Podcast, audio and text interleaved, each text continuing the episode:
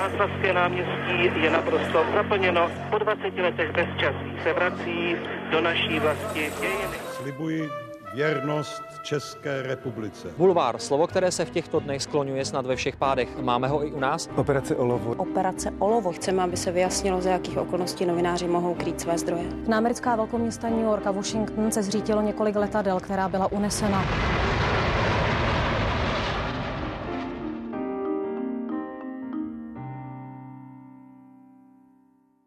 Patří mezi ostřílené reportérky pořadu události České televize. 11 let pro diváky denně připravuje reportáže třeba na téma inflace, úroková sazba nebo hypoteční trh. Je expertkou na aerolinky a leteckou dopravu. Působila ale také v hospodářských novinách nebo na aktuálně CZ. Roky moderovala pořad Ekonomika ČT24. A já jsem moc ráda, že dneska mohu v našem podcastovém studiu přivítat reportérku ekonomické redakce České televize Hanku Vorlíčkovou. Ahoj. Ahoj. Tři generace, tři klíčové etapy české novinařiny s těmi, kteří jsou a byli u toho. Speciální podcastová série pořadu Newsroom ČT24. Generace. Posluchači od mikrofonu podcastu Background ČT24 zdraví Tereza Beránková. Hanko, ty jsi k nám do studia se běhla dvě patra. Vyloženě jsem tě opravdu dneska odtrhla od práce, za což se tedy omlouvám. Uh, u vás v kanceláři mě zaujala jedna věc. Šéfem ekonomické redakce sice je Honza Cizner, ale eh, vy jste snad jediná ekonomická redakce v Česku, kde převládají ženy. Když člověk vejde třeba do hospodářek, do ekonomie v Karlíně, tak tam se to hemží muži. A čím myslíš, že je to dáno? Je ekonomická žurnalistika hm, rozdělená například pro uh, televizní účely, pro, uh, takže že převládají ženy, zatímco píšící jsou muži? Je to doména mužů nebo žen? To si nemyslím. To si nemyslím. A já to ani tak nevnímám, jako jestli je nás víc žen nebo mužů, protože přece jenom na té chodbě jsme spolu s domácí redakcí a já to asi vnímám jako jeden celek, se přiznám. Nehledě na to, že to není jenom o redaktorech a redaktorkách, ale je to i o editorech a editorkách. A zrovna dneska teda slouží editor a já mám v kanceláři kolegu muže, Jakuba Musila, takže já to zase až tak úplně nevnímám. Navíc si myslím, že to je asi spíš, spíš otázka náhody. Musí mít člověk vystudovanou nějakou ekonomickou školu, aby mohl dělat ekonomického novináře? Myslím si, že nemusí, ale že by se s tou ekonomikou měl zžít, doslova a do písmene. Měl by v momentě, kdy nastoupí nejenom do ekonomické redakce, ale začne se o tu ekonomiku zajímat, měl by se seznámit s chodem ekonomiky jako takové, nejenom české domácí, ale i zahraniční. Měl by vědět, jak vlastně ekonomika funguje, měl by znát samozřejmě řadu termínů, ale nejenom ekonomických termínů, protože co si budeme povídat, nejenom v té ekonomice se potkáváme s ekonomama, ale i s řadou jiných profesí a ty profese samozřejmě musíme umět uh, navzájem propojit. Nicméně ty jsi uh, inženýrka ekonomie. uh, ano, já jsem vystudovala vysokou školu ekonomickou v Praze a musím říct, že mi to jako v mnoha ohledech pomáhá, protože ten základ ekonomický tam je a já z něj do dneška mm, v podstatě čerpám. Ano, ano, Měla jsem to díky tomu ulehčený. Spousta ekonomických novinářů často končí jako mluvčí. Čím myslíš, že to je dáno? Obrovským stresem, protože i když si to řada redaktorů, redaktorek v průběhu toho života těch médiích možná nechce připouštět, tak v těch médiích je opravdu často velký stres je to na denní bázi odevzdávat termíny, musíš dodržovat přesnou minutovou skladbu. Ten, ten stres je opravdu obrovský. Na editory, na redaktory. A v momentě, kdy člověk nějak stárne, zraje, chce mít vlastní rodinu, chce mít vlastní zázemí, tak skloubit tu práci redaktora s domácím zázemím je hodně těžký. Takže proto, proto si myslím, že řada lidí odchází. Proč ty si neodešla? Já nevím, já nevím. Já už, když jsem byla v hospodářských novinách, tak jsem říkala, že jsem, že jsem s tím mediálním, s tou mediální scénou nějak jako spojená pupeční šňůrou. Mně se tahle práce strašně líbí. Já jsem díky téhle práci poznala neskutečné množství zajímavých lidí a chytrých lidí, ke kterým bych se za normálních okolností vůbec nedostala. Já když o tom tak přemýšlím, tak vlastně já jsem mluvila i s vrahy, i s prezidenty.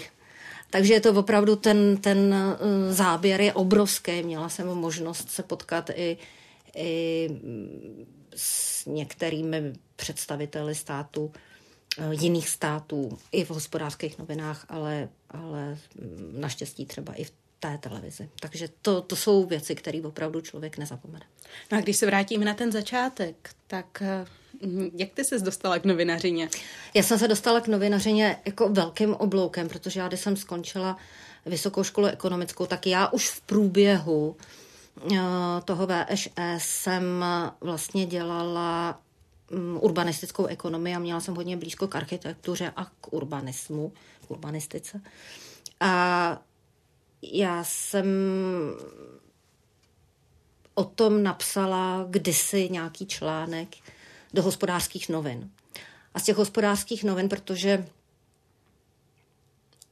jsem v té době ještě um, vlastně vyučovala na Vysoké škole ekonomické externě. A jako externista jsem se tam potkala s jedním novinářem z hospodářských novin, a když jsem ten článek do hospodářských novin napsala, tak on za mnou přišel, Petr Němec, a říkal mi, chci ti nabídnout místo. Přijď do hospodářských novin, přijď do ekonomické redakce, byla to redakce Podniky a trhy a přijď si promluvit s člověkem, který tam tomu šéfuje. A já teda musím říct, že ten první můj vstup do hospodářských novin byl opravdu docela zajímavý, protože proti mně se posadil člověk, uh, Jaroslav Poříz, člověk, kterého jsem do té doby vůbec neznala, nevěděla jsem, kdo to je, ale ten člověk je neskutečně milý, příjemný a fantastický kamarád, což jsem zjistila až samozřejmě v průběhu času. A to interview probíhalo tak, že on si mě posadil proti sobě, a asi dvě minuty na mě koukal. A nic se nedělo. Potichu. A já, potichu. Jenom koukal. Tak jsem na něj taky koukala a říkala jsem si, jako, co se děje. Pak kouká, tak, tak já budu taky koukat. A po těch dvou minutách on řekl, dobrý, fajn, beru. A jsem říkal, no, tak, jako. a jestli mi to jako může vysvětlit. A on říkal, jo, neuhnula jste pohledem. Po čase, když jsme se ještě potom xkrát s tím Jardou potkali, tak jsem mu tohleto připomínala, on se tomu vždycky hrozně, jako hrozně smál. A to na tom bylo jako hodně příjemný. Hodně příjemný, že vlastně to bylo úplně jiný interview, než si jako člověk mohl představit. Já jsem čekala, že se mi bude ptát na nějaký jako co se mi líbí na novinařině a proč bych to chtěla dělat a jaký jsou moje zkušenosti. Nic, nic. Říkal, já jsem si přečet článek, všechno dobrý, vzdělání, jo, ale já chci vědět, že mám proti sobě člověka, který je pevný v základech. A to mě hrozně potěšilo. Hrozně. Hrozně. To je zajímavý přístup a přiznám se, že se mi líbí. A když se potom dále posunovala ve své kariéře, tak byla ta intervia podobná? Uh, no, vlastně nebyla, protože když jsem se když jsem končila v hospodářských novinách a přiznám se, že jsem končila takovým způsobem, že jsem jako pořád přemýšlela si odejít, neodejít, protože jsem právě, říkám, byla připojená k hospodářským novinám pupeční šnůrou. Tak jsem ale dostala nabídku z aktuálně a už to nebylo o interview, bylo to opravdu o nabídce a úplně stejně to bylo v případě České televize, kdy jsem dostala nabídku právě od Honzy Cisnera, který je dneska mým šéfem. Ale nebyl celou dobu, protože tehdy byl editorem Potom vlastně odešel a zase se do české televize vrátil. Pokrýváš teď stejná témata, která si pokrývala tehdy v hospodářských novinách? Asi úplně ne. Já do těch hospodářských novin, kde jsem nastupovala, tak jsem nastupovala především na eh, realitní trh a bankovnictví. Postupně se k tomu přidali aerolinky, eh, cestovní ruch. To, to je takový gro a to kdo se mi drží, ale na druhou stranu se to v mnoha ohledech rozšířilo, protože ta novinařina funguje tak, že bys měl umět uh, zasuplovat i úplně jiný obor, protože to je to, co já hrozně ráda říkám, že ten novinář bez ohledu na vzdělání by měl být jakýsi tlumočník mezi jednotlivými oborama. Měl by umět alespoň částečně tomu slovníku a lidem, který pracují v určitý bublině, v určitém oboru, rozumět a umět je přetlumočit uh, lidem, který vlastně se v tom oboru nepohybují. A já hrozně ráda říkám, že a několikrát jsem se s tím setkala, protože lidi, speciálně v posledních letech, se dívali na řadu novinářů přes prsty a dávali jim rádi najevo, že prostě novinář je profese, která jako, že jo, je prostě vy jste novinář, já jsem tady odborník. No a potom ale, když se s těma lidma bavíte, tak eh, zjistíte, že oni hrozně rádi. Někdo, někdo používá odborné termíny, právníci hrozně rádi místo té vlastní podstaty mm, hážou paragrafama, bankéři používají bankovní termíny, z letectví se používají letecké termíny, lékaři a podobně. A najednou, jakoby, tedy? Přesně tak a najednou jakoby, jako zjistíte, že když ty obory takhle jako otočíte a řeknete, protože bance vám řekne, každý má přece jako účet v bance. Když řeknete tomu bankéři, no tak fajn, tak mi teda ale řekněte něco a zkusíte tam něco z letectví nebo něco, já nevím, třeba z oblasti územního plánování, tak ty lidi se ztrácejí. A já říkám, tak vidíte, ale teďka potřebují tomu rozumět i ty lidé z těch jiných oborů. Vy jste přece taky někdy letěl letadlem, tak byste měl vědět, jaký jsou základní parametry. Proč to letadlo třeba letí? Jaká je jeho funkce? Jak se vůbec dostane do vzduchu? A pak se to ty lidi jakoby najednou začnou uvědomovat a začnou tímhle tím způsobem přemýšlet a pak ta diskuze je úplně jiná a většina těch lidí je potom hrozně jako příjemná, otevřená.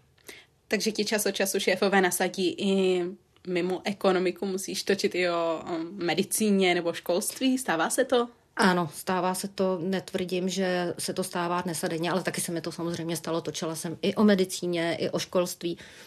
Velice často se to míchalo v době covidu. Tam to bylo opravdu jako enormní, protože tím, jak v době covidu jsme se dělili na několik týmů a někdo točil v terénu a někdo jenom psal a pak jsme si to zase naopak vystřídali, tak se točili i právě, nevím, příběhy, rozhovory pro, z úplně jiných oborů. Ano. Bylo to víc stresující nebo vzrušující, řekněme? Asi jak co, to se nedá. To taky to se nedá. Záleží na, člověka, se který, na člověku, se kterým mluvíš, záleží na oboru, ne, to se nedá. No ale když se vrátíme k tomu, co je tvojí hlavní doménou, tak eh, to je letectví. Jak jsi k tomu dostala? Mm, úplně jako náhodou, jako většina věcí v životě vzniká náhodou. Měla jsem kolegu v hospodářských novinách Tomáše Mrázka, který právě dělal letectví a z hospodářských novin odcházel, právě odcházel mimo mediální scénu a už vlastně ani nevím, jak to vzniklo, ale prostě najednou přes ten cestovní ruch jsem se dostala k tomu letectví. A to letectví mě hrozně baví, to je, to je obor, který je strašně zajímavý, nejenom z hlediska ekonomiky, ale i z hlediska, z hlediska mm, dopadu na, dopadu na vůbec na cestovní ruch, na, na chod města, ale vlastně jako zjistila jsem, já v dnešní době znám poměrně velké množství lidí, který, který pracují v aerolinkách, který pracují na letištích a ty lidi mě opravdu posouvají úplně jiným směrem, protože mi otvírají úplně nový jakoby, pole působnosti. Vidím, jak oni vnímají ten svět tím svým rozlítaným fokusem. Co byl tvůj největší zářez třeba, i co se týče toho letectví, mám na mysli v novinařině? Byl, a to bylo právě v těch hospodářských novinách. Ehm, napsala jsem článek, který vyšel tehdy na titulu hospodářských novin a byl to článek, ve kterém jsem uvedla, že české aerolinie se dostaly do hluboké ztráty poprvé, po opravdu asi vůbec poprvé za doby České republiky. Tehdy byl ve vedení českých aerolinií Jaroslav Tvrdík. Byl to článek, který opravdu byl citován úplně všude a od toho momentu bych řekla, že se novináři na české aerolinie začali dívat jinak. Taky se velice dobře pamatuju na to, že potom článku mi zavolal přímo Jaroslav Tvrdík a pozval mě na schůzku a seděli jsme tam spolu v jedné, v jedné restauraci, tak jako sedím tady teďka s tebou. A se mi zeptal, jak budu psát teda o těch uh, českých aeroliních. A Jaká je na to odpověď? No, že budu psát tak, jak si české aerolinie povedou. To je hrozně jednoduchý. To... Což si dodržela, ale tenhle To slib. jsem dodržela a musím říct, že to letectví je vlastně taková jako hrozně eh, zvláštní komunita i v tomhle směru, protože i to ČSA potom, jak přecházelo různě pod různé vlastníky a spoluvlastníky a dělala se tam strašná spousta jakoby majetkových změn, tak eh, já jsem dostávala různé reakce z různých stran – jednou mi jedna skupina říkala, Hanko, vy jste, vy fandíte těm českým aeroliním a my to víme.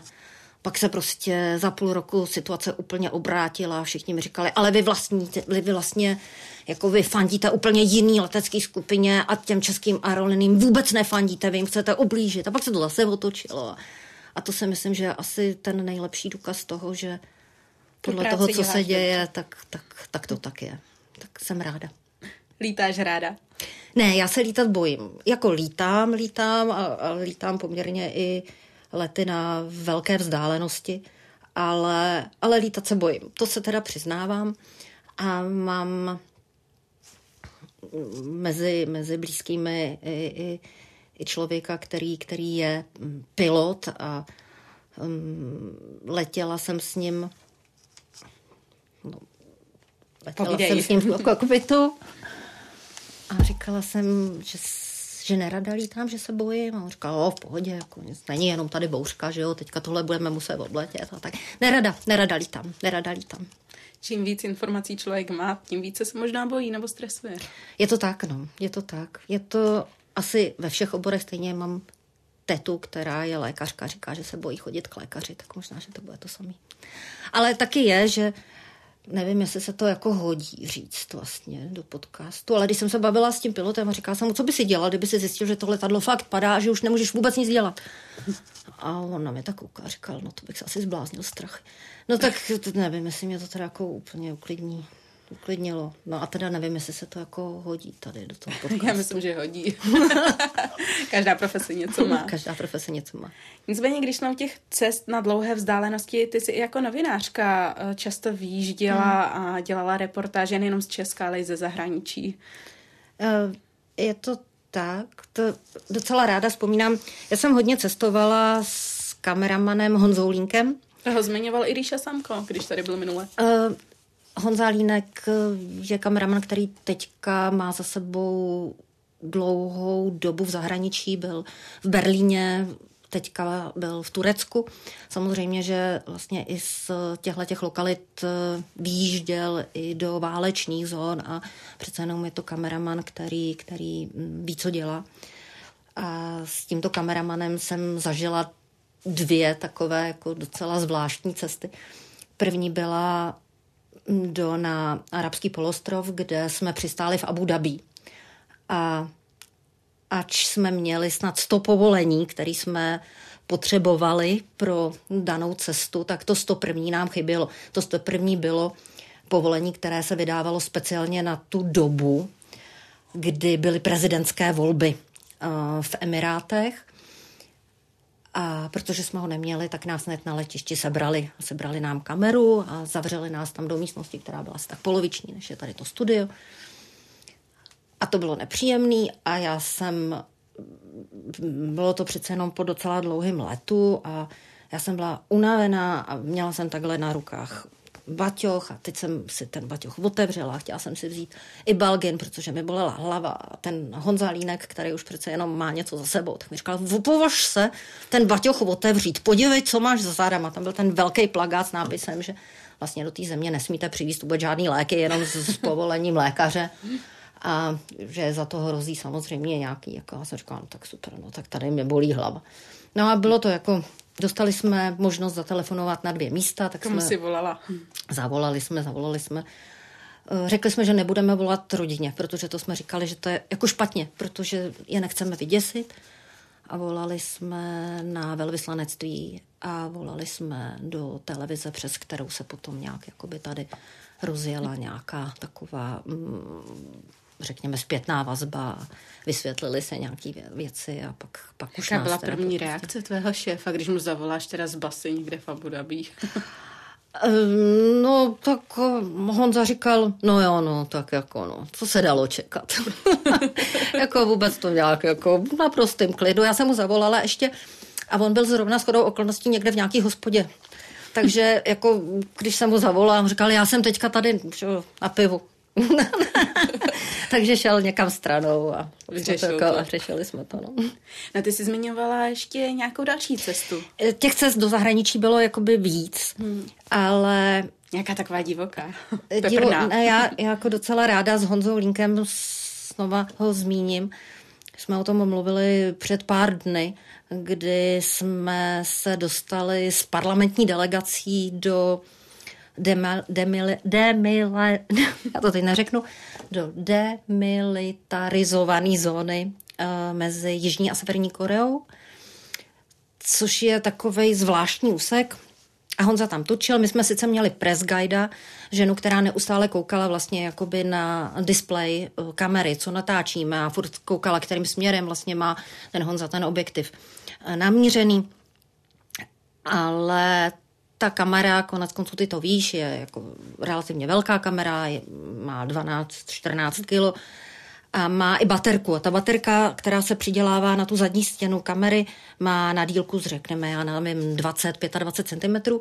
A ten Honza si měnil v průběhu toho natáčení. Ta kamera eh, zůstala mu na rameni, ale ta baterka upadla. A jak upadla, tak letěla podél, nebo podél, letěla po té zemi a přesně zůstala na té severo-jižní korejské hranici. Část z nich byla na severní Koreji, část na té jižní. A teď jako koukáte na tu modrou zónu, na tu čáru, která tam vlastně jako vede. A teď si jako přemýšlíte, jako co bude, že? jo? Protože Stojí na mi tý, to za to? to- stojí mi to za to, že jako nevíme, že? jo? Protože na té severní části té hranice stojí řada těch pohraničníků, koukají takovým tím upřeným pohledem před sebe, nepřítomným. Byl takový jako zvláštní pocit se na ně podívat, bylo vidět, že jako to není úplně sranda. A teď si jako říkáme, tak jako co, že jo? Když tam šáhneme, co to způsobí, jako co bude? Teď t- parlamentní delegace, jako byl to fakt jako docela zvláštní zvláštní moment a teď jako vidím toho Honzu, jak tady běží to videa, jak takhle jako tam byl, takhle tou špičkou té boty do té baterky začal kopat, až ji samozřejmě na tu jeho korejskou stranu jako přikopnul, pak už si ji zvednul a nada. Ale jako...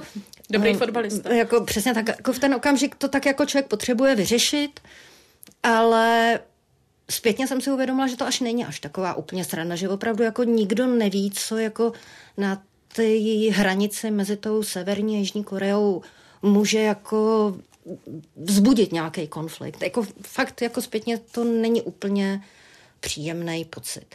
Ale my jsme byli v té Koreji v roce 2015, kdy tam, my jsme tam letěli, kdy ještě bylo všechno v pořádku, nicméně byli jsme tam po době, kdy tam začal řádit MERS. Onemocnění, který přišlo po SARS a začalo se šířit poměrně rychle. A my jsme vstupovali s Honzou eh, na ČT24 a byl to takový zvláštní pocit, že jsem tam poprvé zažila to, co jsme potom zažívali tady za covidu. Vstupovala tam- si v roušce? v roušce jsem nevstupovala, tam se nemuselo chodit v roušce jakoby uh, po ulicích, ale už se tam v těch rouškách chodilo v interiérech, ty ulice se jako relativně vyprázdnily. To znamená, že ten Soul, kde opravdu je obrovská doprava, jsou několika proudí silnice, tak to tam jako hodně, hodně se vyprázdnilo. Já jsem tam poprvé se potkala s tím, že když jsme vstupovali na úřad, tak už tam byly dezinfikce na ruce.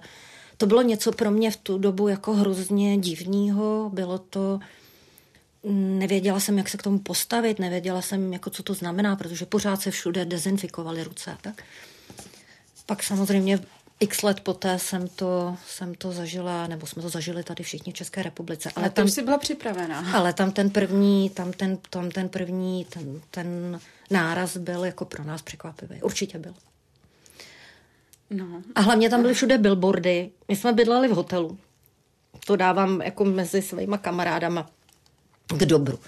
To byl to bylo moje první setkání se Smart Hotelem, mm-hmm. přičemž jako Smart Hotel, kde si jako ovládáte veškerý dění v tom hotelu na, přes mobil, jakože si zhasínáte, protože jsem vstoupila. Už v roce 2015. Jo, tam vstoupíte do toho hotelu, že já jsem si tam chtěla roze, uh, zhasnout, rozsvítit teď po 13 hodinovém letu, protože to byl let, který měl mezi přistání v Novosibirsku, takže ten let byl poměrně dlouhý, člověk je unavený, přijde, ještě tam je jetlet, ještě jste vlastně jako potřebovali mm, potřebovali se vyspat, teď jsme přišli do toho, do toho pokoje, tam všechno svítilo, že jo, takový ty televize, mm, vítáme vás Orlíčková, užijte si pobyt v Soulu, jo, všude takový ty LED pásky, teď já nevím, to bylo jako, to byl mrakodrav, nevím, teď si fakt jako vymyslím, to už se nepamatuju, ale třeba, třeba nevím, nějaký 20. patro, 25. patro a všechno svítilo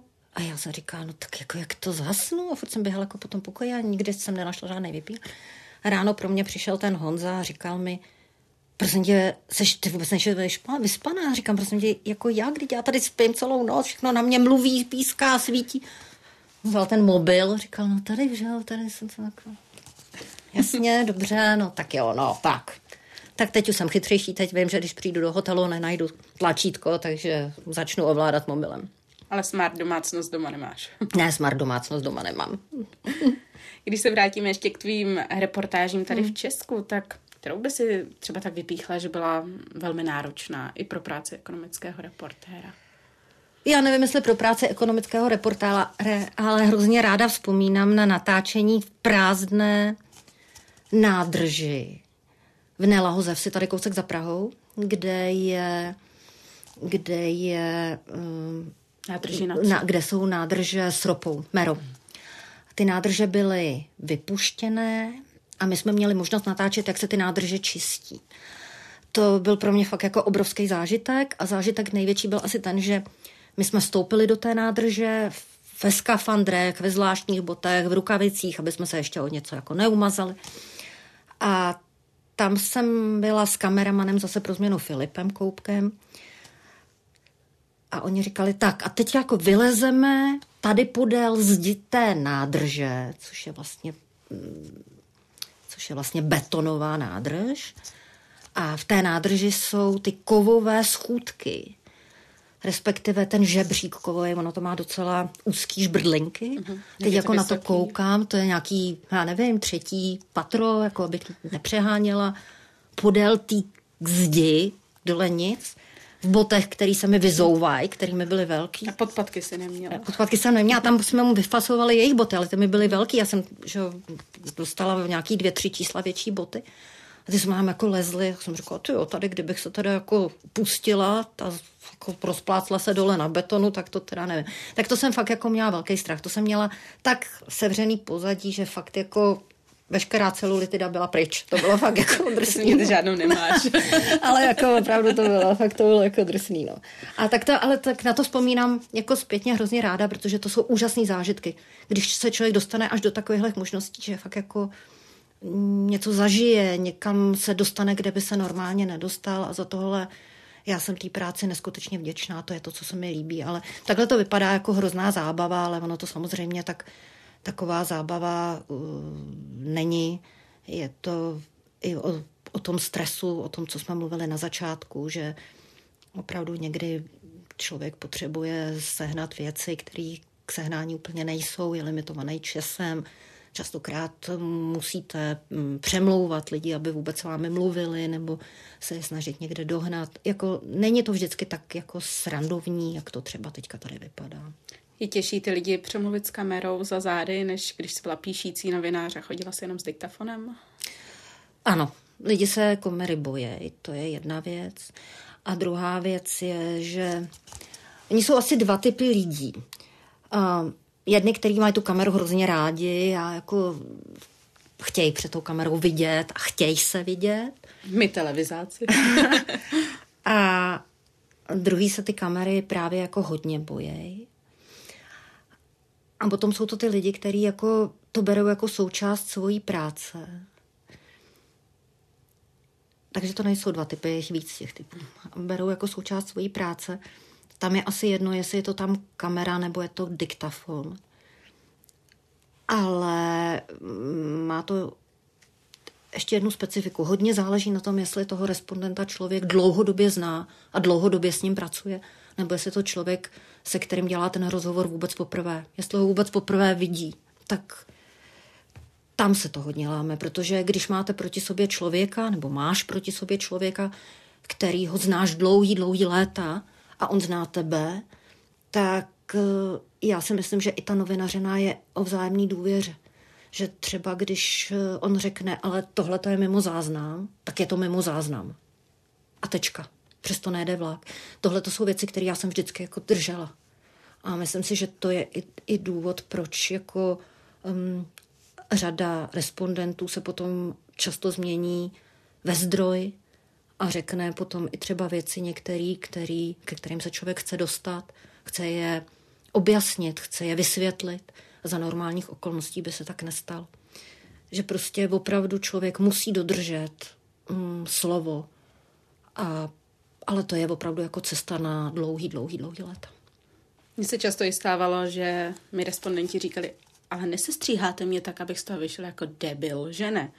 Jo, jo, to říká hodně lidí, ale jako vysvětlit jim, že vlastně ani v mém zájmu není, aby vypadal jako debil, tak to se jako někdy nedaří. No.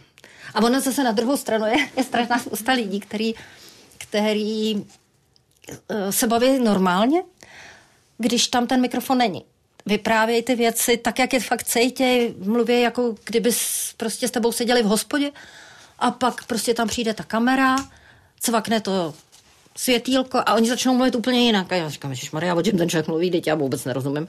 A on se do toho většinou sám úplně zaplete, protože jak se naučí tu větu a má tam ty odborné výrazy, tak je to většinou úplně jako v pytli. Tak jako je lepší, když má ten člověk pocit, že, že vlastně v ten okamžik vůbec mu nic nejde a, pak se s ním jako člověk povídá, když je vůbec má pocit, že vlastně teď to nevyprávím jako do té kamery, teď to říkám vlastně jenom jako vám a to je lepší. To je vlastně práce s respondenty, mm-hmm. ale ty jsi začala jako píšící novinář, mm. psala si, řekněme, i dlouhé analytické mm. texty a najednou si přišla sem do televize, kde máš přesně dané ty, nevím, dvě minuty, ani ne dvě minuty na reportáž. Jak těžké to je předsvaknout se? Je to zlom, no. Je to zlom a protože ta mm, píšící novinařina je o tom, že to není o rychlosti. To, to jsou televize, rádia, weby. E, na onlineu jde především o rychlost, a, ale i vlastně ČT24, tam jde o rychlost a o krátkou zprávu. Ty, e, ta psaná média samozřejmě potřebují jít pod povrch, do větší hloubky a v tom jako obrovský rozdíl a jakoby naučit se přemýšlet o tom, že já potřebuju tu zprávu hlavně. A potom ještě u těch psaných médií je jedna věc. Tam to psaný médium si kupují lidi, kteří jsou speciálně na to zaměřený. Když to tady potřebuju tu zprávu podat tak, aby tomu rozuměl opravdu úplně každý. A to spíš je, to, to je horší, než to, že jdu z hodně širokého formátu do krátkého formátu. To je jako těžší. Přemyknout se z té mm, čistý ekonomické zprávy, analýzy do toho, do toho, mm, do toho takového klasického vysvětlení, tak, aby to opravdu uh, aby to bylo správně, aby to nebylo chybně, ale zároveň, aby to bylo poutavý pro řadu lidí. Třeba v těch hospodářkách už píšeš pro lidi, kteří mají nějaké ekonomické povědomí přesně a tak, proto si přesně tak, přesně tak, proto si kupují hospodářské hmm. noviny, ale i v řadě jako ekonomických časopisů. Ty lidi už potom chtějí analýzy, chtějí komentáře, ale toto zpravodajství je o něčem úplně jiném. Ty komentáře jsou tady samozřejmě taky v řadě jakoby pořadu, ale to už je, je to jin, jiná forma. Je to ráno tím, že všichni, kteří mají televizi, platí koncesionářské poplatky, tím pádem si zavázána, nebo jsme zavázáni k tomu, aby tomu rozuměli? Asi ano, asi ano. Já si myslím, že to je v pořádku, protože je to, je to opravdu médium, který je určený všem a neměl by tam být rozdíl. No a nemrzí ti někdy to, když to nadsadím to větší zjednodušení? Někdy jo, někdy mi to mrzí, to teda říkám na rovinu, protože se říkám, ale to už je moc velký zjednodušení. No ale zase na druhou stranu jedna věc je, jak to vnímám já a jak to vnímá někdo jiný. Protože jsem se tak jako dostala do situace, že jsem třeba i v rámci rodiny se potom ptala a říkala jsem, a ty si tomu rozuměl? A on mi na to řekl, no, tak jako chtělo to možná ještě víc zjednodušit. Jsem říkala, hm, tak jo, no, tak já jsem měla pocit, že jsem to zjednodušila až moc. Takže jo, někdy ten pocit opravdu mám. A navíc já si myslím, a já bych nepodceňovala diváka. Fakt bych nepodceňovala diváka. Já si myslím, že když už někdo se opravdu dívá i na ty zprávy, tak jedna věc je jim to vysvětlit co nejlíp. To je to, co jsem říkala, že jak si člověk překládá z oboru do oboru, ale překládá to i pro širokou veřejnost, ty odborné zprávy. Ale na druhou stranu věřím tomu, že mm, drtivá většina diváků, drtivá, ale opravdu drtivá, je, jsou lidi, kteří jsou chytrý a umějí se tu zprávu v tom najít, umějí si ji uh, pře, jako přeložit, potřebují si v tom najít to, co opravdu chtějí a já bych jako nechci podceňovat diváka. Hádáš se s editory o stopáž? Jo, hádám, ale to asi každý. Asi každý. Kolik vám uleví? No, tak ono to většinou není tak, jako že se hádáme o stopáž, ono to je většinou tak, že když už tu reportáž natočím a jsme ve střižně, tak jako většinou koukám, že místo minuty 50 je to dvě minuty 10 a pak volám editorovi a říkám, jsem delší, můžu. Někdy ten editor řekne jo, někdy řekne ne, já to potřebuji zkrátit. No a potom opravdu člověk jako, i když má už tu reportáž napsanou, má ji editovanou, a teď si jako říká, jo, kde ještě vzít, kde ještě vzít, tak tam se to teda jako opravdu zjednodušuje ve velkým. No. Je to tak? Je to tak? Um, musí být tvůj editor ekonomicky zdatný, aby pochopil, pochytil všechny ty niance, které jako ekonomický novinář do toho dáváš? Nebo musí uh, být prostě renesanční, rozumět všemu?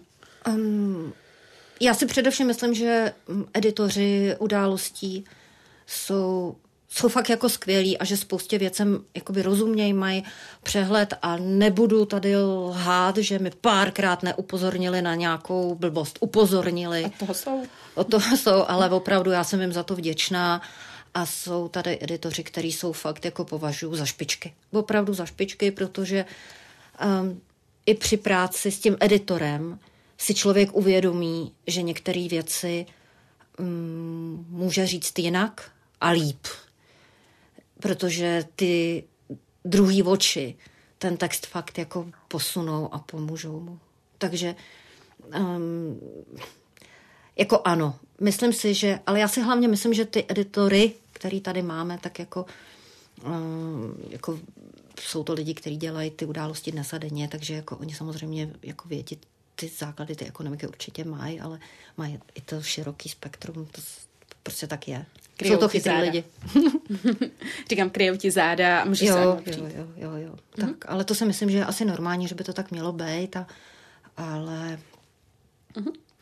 Když ty si uh, ne přišla, ale nějakou dobu už si působila v české mhm. televizi, mm. tak si dokonce moderovala ekonomiku mm. ČT24 mm. několik let. Uh, nechybí ti to?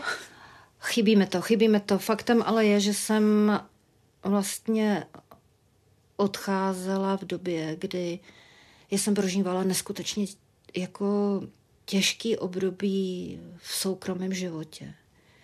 Já jsem v blízké rodině měla eh, dvě úmrtí.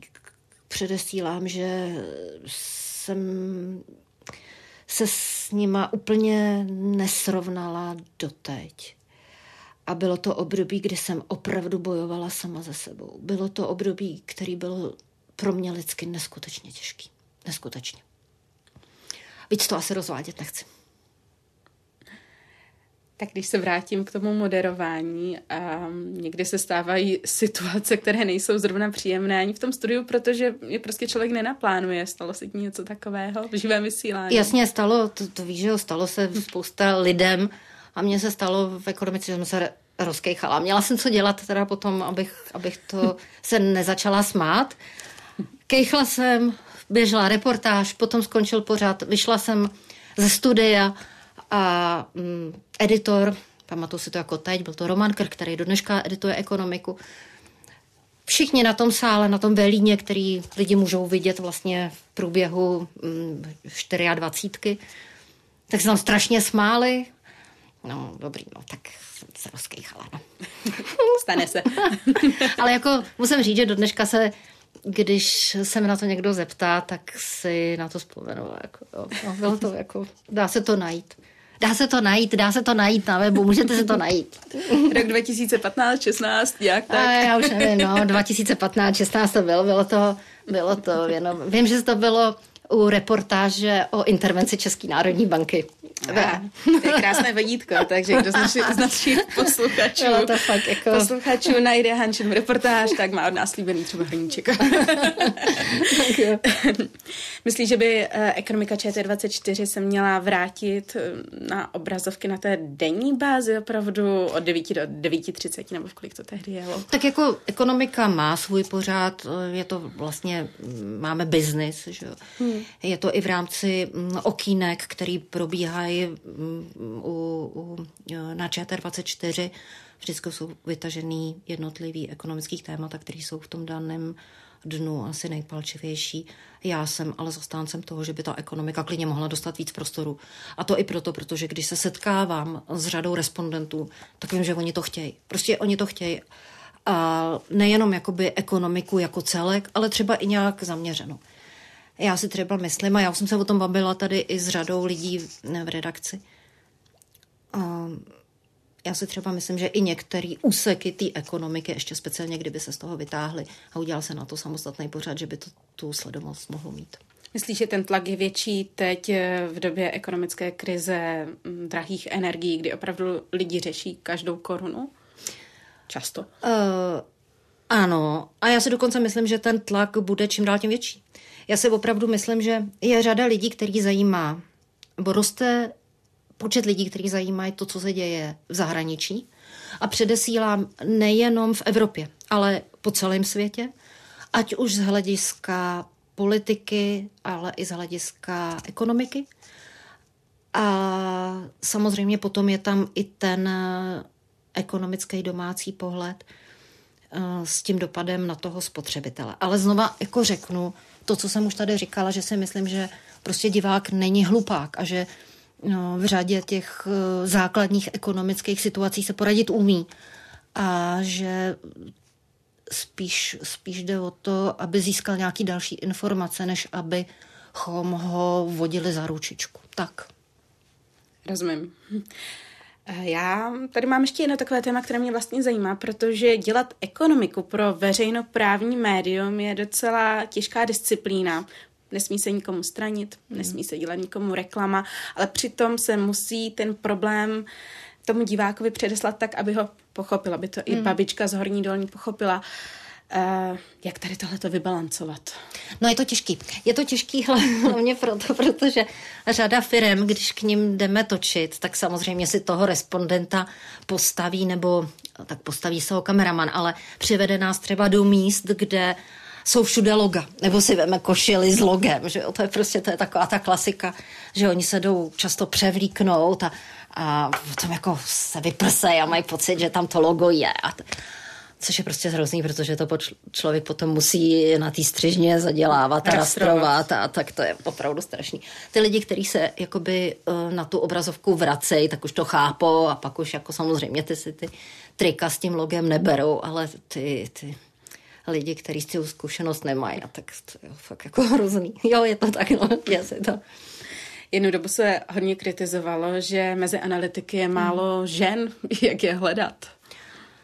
Uh, já nevím, já si zrovna myslím, že mezi analytiky nebo analytičkami, kteří dělají který dělají ekonomické analýzy, tak jako tady je fakt jako řada jako dobrých vůbec, jako myslím, jako v českých médiích je řada dobrých novinářů, že? ať je to Jana Klímová, Zuzka Kubátová, ať je to Lenka Zlámalová, to jsou všechno lidi, kteří fakt jako ty ekonomice rozumějí a ty svoje obory umějí a teda pardon, pardon, nechci se teďka eh, silnějšího pohlavní dotknout, ale myslím si, že jsou v mnoha ohledech třeba i lepší než chlapy.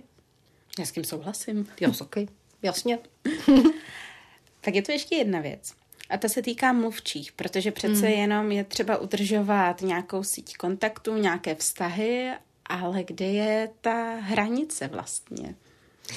No, to je někdy těžký. To je opravdu někdy těžký, protože ty vztahy se fakt udržovat musí. A musí se udržovat i s respondentama, musí se udržovat se, svým, se svýma zdrojema. To prostě o tom ta dlouhodobá žurnalistika je. Ale je to úplně stejný, jak s těma aerolinkama, co jsem tady dávala ten konkrétní případ. Je to prostě padni komu padni a um, ty PRisti to musí vědět. Musí to prostě vědět, že to tak je, jednou tak, jednou, jednou onak. A...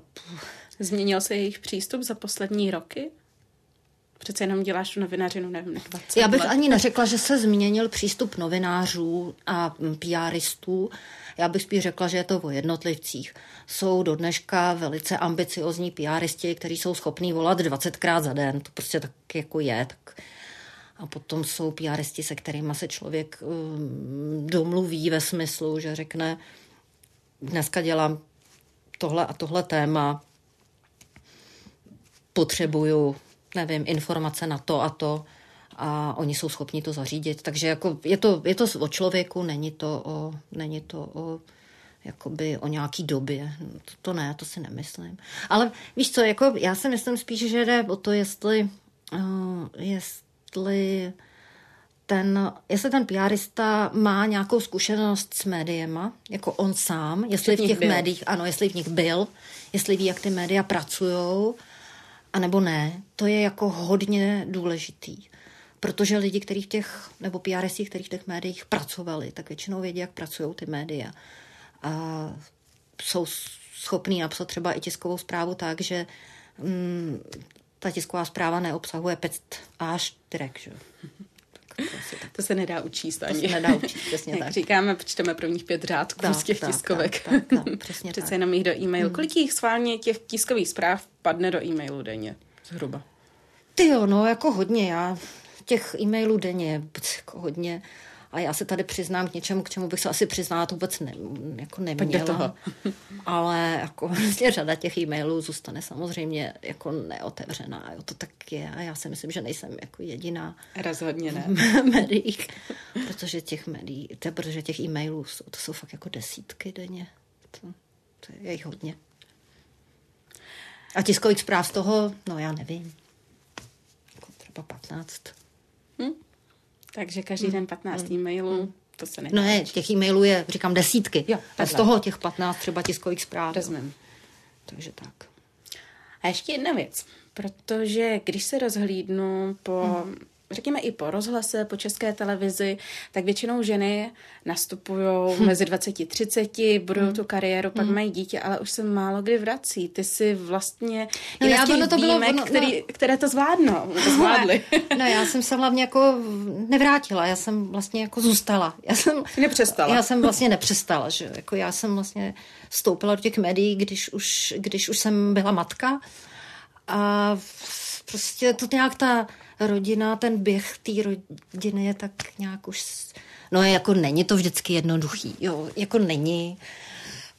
Není to jednoduchý. Je, řeknu na rovinu, eh, žena, která dělá v médiích, musí mít extrémně silného a tolerantního partnera.